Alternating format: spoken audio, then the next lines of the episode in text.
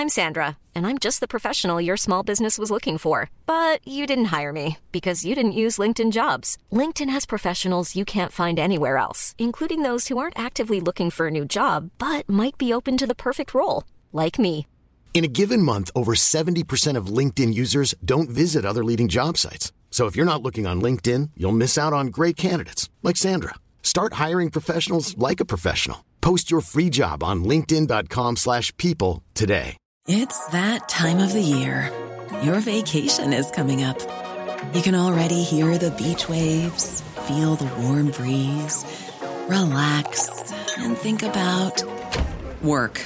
You really, really want it all to work out while you're away. Monday.com gives you and the team that peace of mind. When all work is on one platform and everyone's in sync, things just flow wherever you are. Tap the banner to go to Monday.com.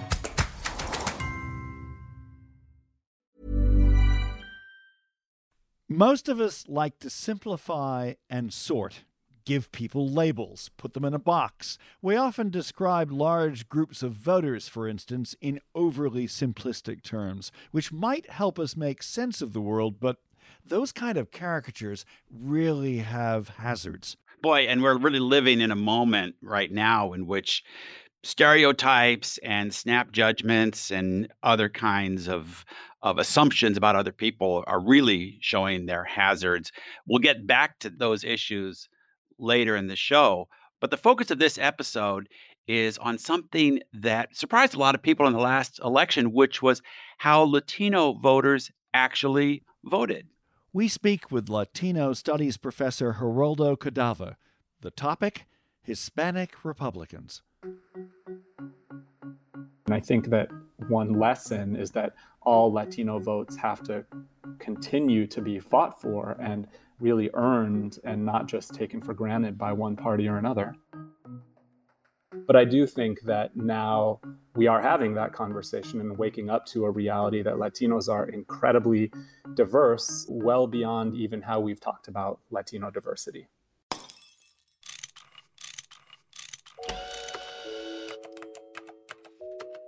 Our show is about fixes. Yeah, how to make the world a better place. How, do we fix it? How do we fix it? There are a lot of things that we get wrong when we discuss politics. And I think one of the most troubling is the kind of oversimplification that looks at other people as really superficial actors in a drama rather than as fully formed human beings capable of making their own decisions. That's very much true of how we discuss racial and ethnic groups, especially when making generalizations about racial identity. The labels are misapplied. I mean, one of the results of the 2020 election was just how wrong many of my fellow liberals were to assume that people of color vote one way. They don't. And among Hispanics in particular, in some parts of the country, President Trump won more support in the past election than he did in 2016. Our guest is Geraldo Cadava, author of the book The Hispanic Republican. Cadava is an associate professor of history and Latina and Latino studies at Northwestern University.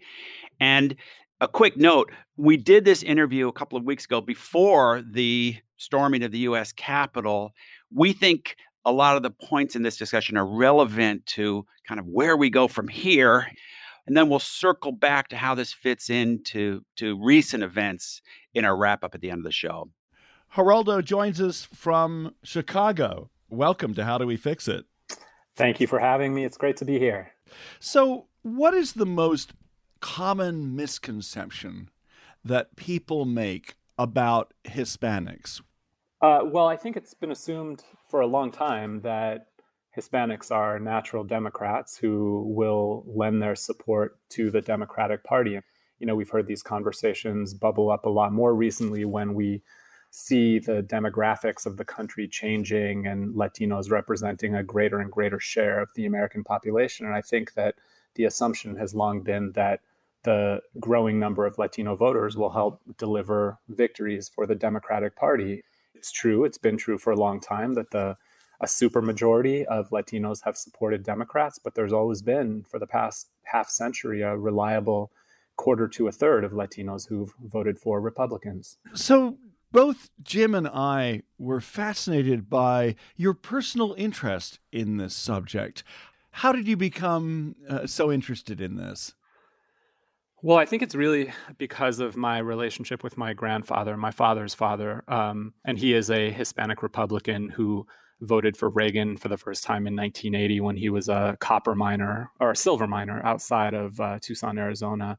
And um, he voted for Reagan for the first time because Reagan was promising to put more money back in his paycheck through tax cuts. And so he became a Republican for that very narrow reason. But then over the past four decades has come to embrace every position held by the Republican Party whole cloth. So I was kind of interested in the evolution of one person's politics from one very limited reason to become a Republican to kind of becoming a, a Republican fully. I talked to him two weeks before this election and asked him how he felt about Donald Trump. And he said that Donald Trump is a great guy because he's a Republican. I mean, there was no discussion of policy or anything like that. It was just that he was a Republican. So he really developed a partisan loyalty over the course of decades that is pretty hard to shake. And I think the he and I had just argued about politics, talked about politics for much of my life. And I think, you know, when I was a teenager in the 90s is when we really started going. Having those conversations with him and my relationship with him is really what helped me approach the oral histories and interviews with a measure of empathy and being willing to listen to and disagree with and talk to people whose political beliefs I, I don't share, you know, but I, I think it's important for us to listen to one another and try to understand where we're coming from if we're going to try to find any common ground. You start your book with the story of Desi Arnaz, the the great band leader and husband of Lucille Ball and entrepreneur who invented the rerun, among other things. Tell us why he was so important to the story. Yeah, I think he was important for a couple of reasons, but I think many people who know about him don't necessarily know either about his migration story to the United States and how he came to the United States from Cuba. And I don't know that many Americans know about his political associations. And his family isn't the kind of typical Cuban exile migration story. They came during an earlier wave of migration in the 1930s when there was an earlier Cuban revolution. So, right off the bat, I wanted to complicate the idea that it wasn't just the Cuban Revolution of 1959 and that there was this earlier revolution that also led Cubans to migrate to the United States. I mean, for a lot of the same reasons. You know, it just highlights this idea that this popular entertainer had political views as well and then went on to chair the Hispanics for Nixon campaign. So there, there were just just a lot in there that I wanted to get across right from the beginning. We live in a time of racial identity politics where many people feel that ethnic groups vote a certain way, identify a certain way, more because of their ethnicity than because of anything else. And I think part of what you're saying is that our country is much more nuanced than that, and that people have multiple identities and have multiple reasons for why they may go for one candidate or one party or another.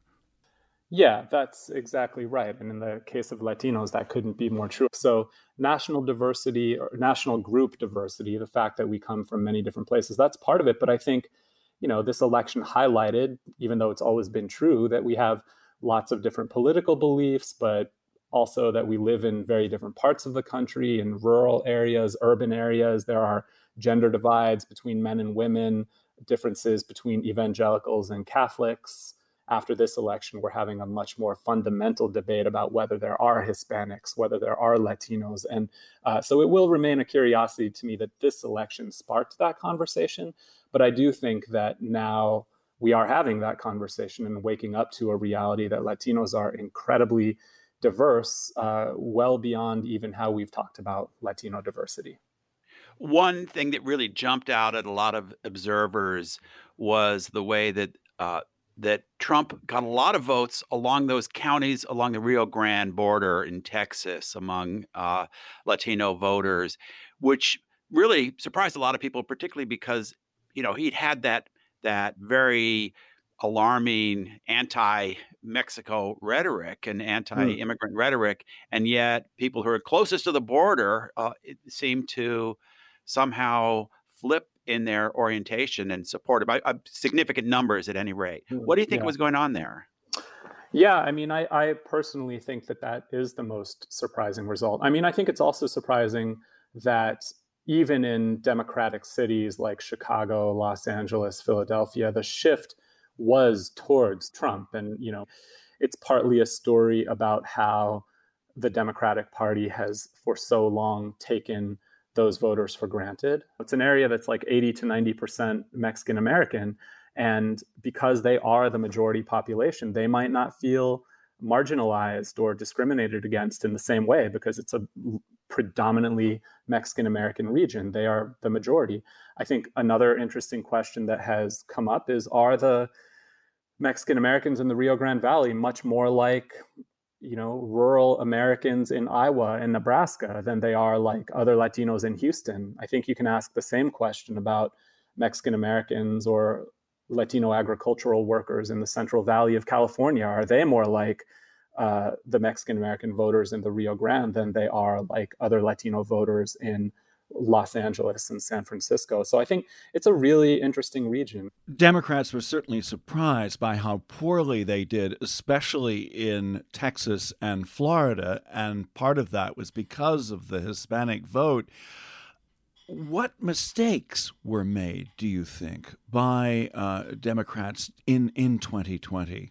Yeah, yeah, no, it's it's an interesting question. I mean, I think you can't discount the fact that the Biden campaign got a very late start on recruiting Latinos and prioritizing Latinos. So, to really successfully recruit Latinos, you have to prioritize Latinos from the get go. I think Republicans have been good at it, Democrats have been good at it, but it really depends on the candidate and the priorities of the campaign. But it's also not always just about how people talk to a group of voters. There's also actual policies, and voters have interest depending on on what their life needs are.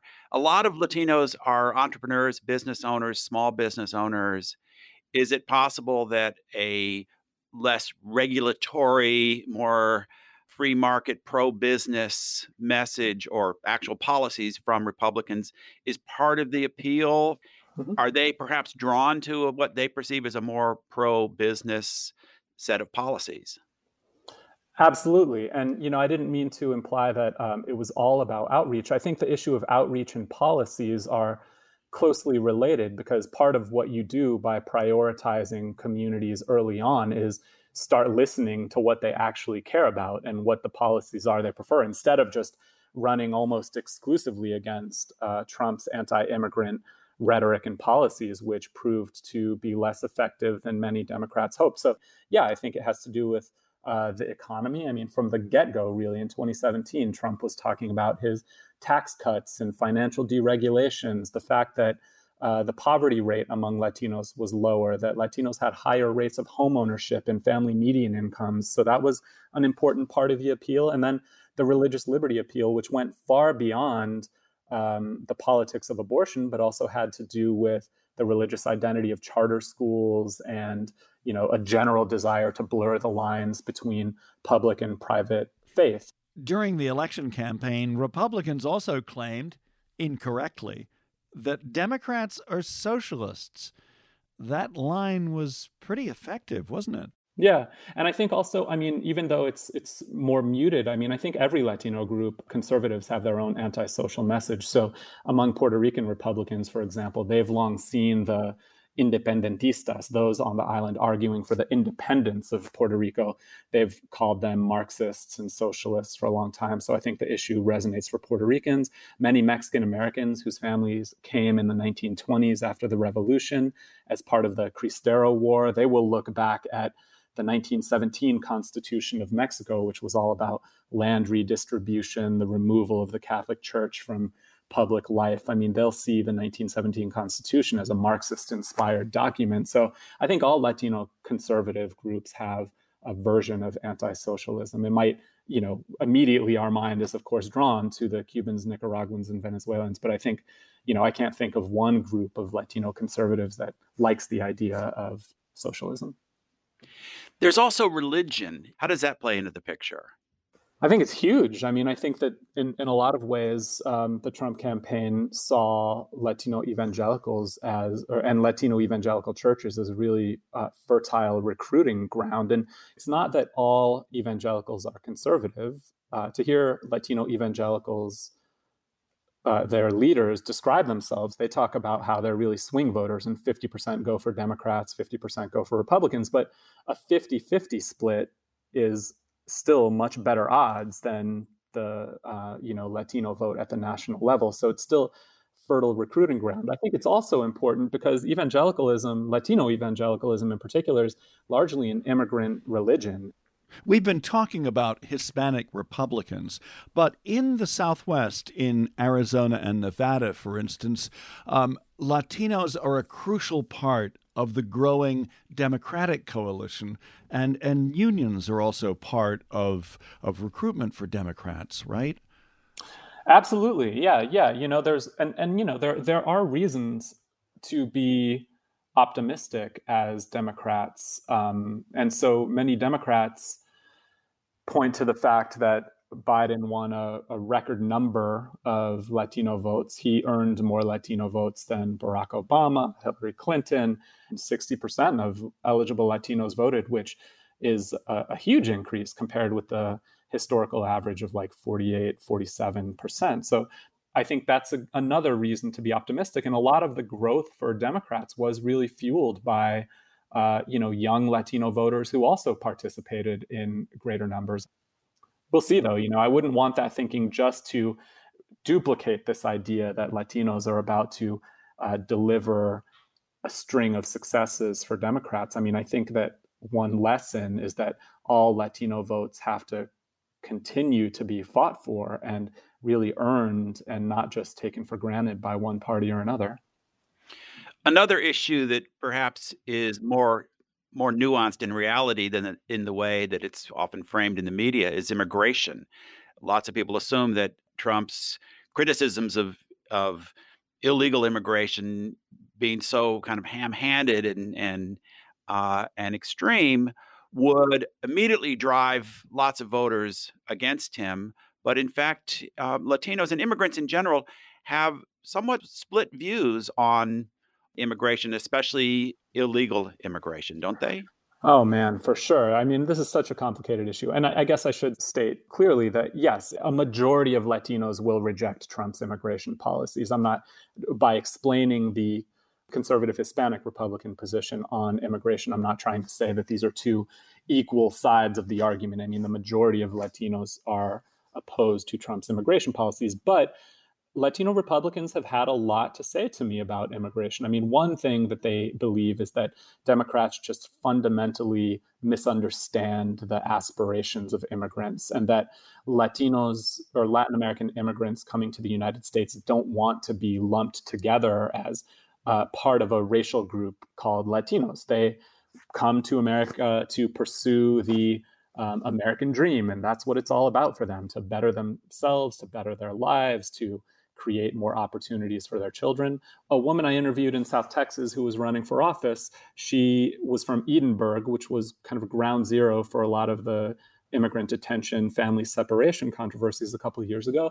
Her version of the story is that the media just got that wrong and that Border Patrol separating families, uh, detaining children, they were in fact protecting children because many immigrants were being trafficked as sex workers or they were being brought by adults who uh, just wanted to enter the United States themselves but weren't really their parents. So the Border Patrol was, in fact, protecting them. I think that uh, that's largely untrue, not entirely untrue, perhaps. But my point about all of this is that Latino Republicans have their own stories about the immigration controversies. And some even just said that whenever Trump talked about immigrants, they knew that he wasn't talking about them. He was talking about illegals. He was not talking about American citizens. So they never thought that Trump was racist. I mean, this is really complicated. And all I mean to suggest is that um, Latino Republicans have ideas that counter the mainstream arguments about immigration. Thank you, Geraldo Cadava. Sure. Geraldo's recent book is The Hispanic Republican. This is How Do We Fix It? I'm Richard Davies. And I'm Jim Meigs. When you're ready to pop the question, the last thing you want to do is second guess the ring. At Bluenile.com, you can design a one of a kind ring with the ease and convenience of shopping online. Choose your diamond and setting. When you find the one, you'll get it delivered right to your door. Go to Bluenile.com and use promo code LISTEN to get $50 off your purchase of $500 or more. That's code LISTEN at Bluenile.com for $50 off your purchase. Bluenile.com code LISTEN. Millions of people have lost weight with personalized plans from Noom, like Evan, who can't stand salads and still lost 50 pounds. Salads, generally, for most people, are the easy button, right? For me, that wasn't an option. I never really was a salad guy. That's just not who I am. But Noom worked for me. Get your personalized plan today at Noom.com. Real Noom user compensated to provide their story. In four weeks, the typical Noom user can expect to lose one to two pounds per week. Individual results may vary. Before we continue, Jim, with our conversation and a book recommendation, a word about the Democracy Group. How Do We Fix It is part of democracygroup.org, a podcast network of 11 shows, including ours, about civil discourse and how relevant the future of democracy. Other shows include Swamp Stories, Cash and Corruption in Washington, Politics in Question, and Out of Order, which is a show about global politics. And uh, we'll mention these shows more in, in the coming weeks. Now, back to our show with a recommendation. Richard, you've been reading the new book Caste by Pulitzer Prize winning author Isabel Wilkerson. Yeah, she wrote The Warmth of Other Suns, a superb history about the great migration of blacks from the South to other parts of the country. She's followed it up with Caste, which is more of a commentary about race and class. She writes that an unspoken caste system has shaped America and outlines how our lives today are still defined by a hierarchy of human divisions. It's a controversial notion. I don't agree with everything she says, but the book is very well written, provocative, and also well researched. It forms an important and I think moving part of our national conversation on race. So I haven't read this book, but I did read the large excerpt which ran in the New York Times magazine last year and, and I think was meant to capture kind of the essence of the book. And what struck me there was she said, actually, I can quote it. She said, throughout human history, three caste systems have stood out the lingering millenniums long caste system of India, then the caste system of Nazi Germany, and, quote, the shape shifting, unspoken race based caste pyramid of the United States. And as I understand it, the book goes, you know, into some detail to compare those. But you don't think we might be in one of those situations where a brilliant author with some great ideas gets a little too carried away with a, a thesis? I mean, the the caste system in India was embedded, you know, for three thousand years in their society, and honestly, Nazi Germany. Um, I'm dubious that you can make a case that the world today for for blacks and other ethnic minorities is the equivalent of Nazi Germany. Um, are there things to be learned from comparisons? Absolutely. Are there warnings for potential problems in the future? Absolutely.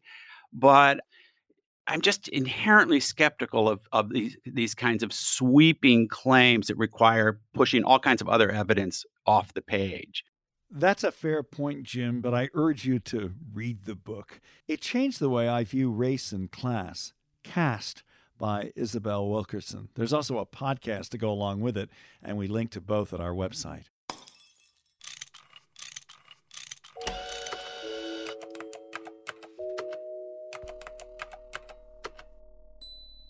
Let me start, Jim, with just a reminder about the Latino vote, which is very different in some states than in others. According to the exit polls recently, Latinos in Georgia were a factor in the Democrats' success in the special election for two Senate seats. In November, they voted for Democrats by a 10% margin, and then in January, according to the polling analysis, uh, the margin grew to 30%.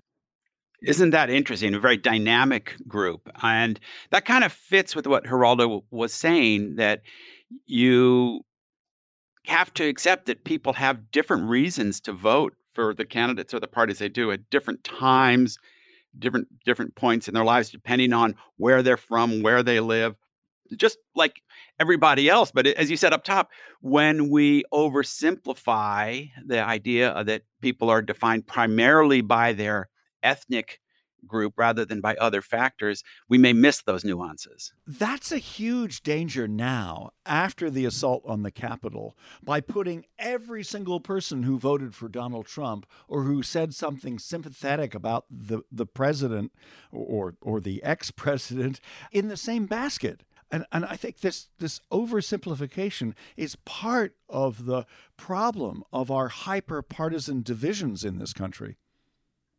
Yeah, there's so much going on in those wackos who uh, invaded the the uh, the Capitol. I mean, I'm I'm doing a piece right now about the role of conspiracy theories and this kind of online marginalization. So it's way more than just oh we can't stereotype people and and you know in those 75 million people who voted for or whatever the number is who voted for Trump, it's they're, they might have had a lot of different reasons, but but there's something going on at the fringe there that is really extreme, really scary.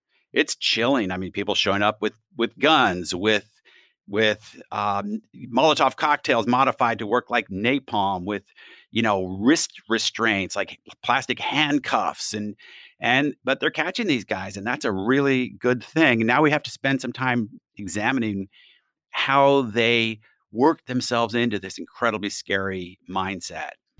It's it's really serving to warn us that the problem of of right wing or or white nationalist extremism in this country is is deeper and and more threatening than we thought.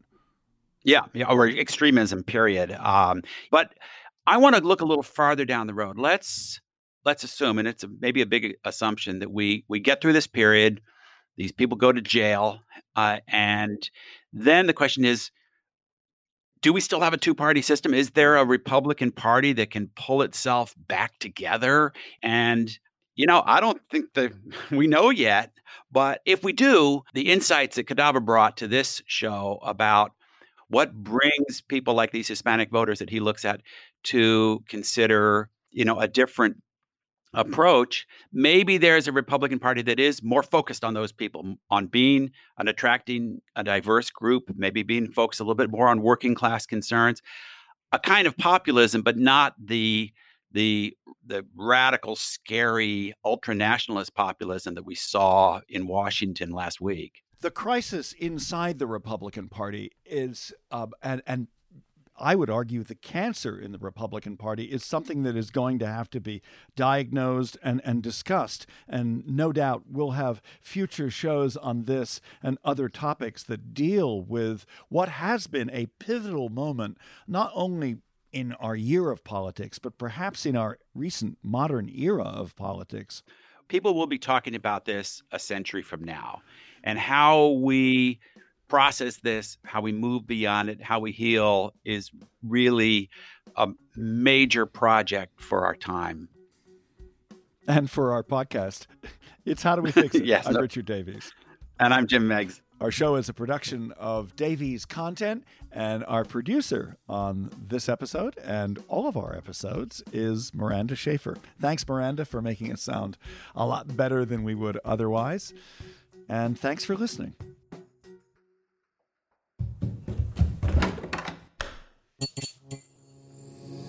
This podcast is part of the Democracy Group.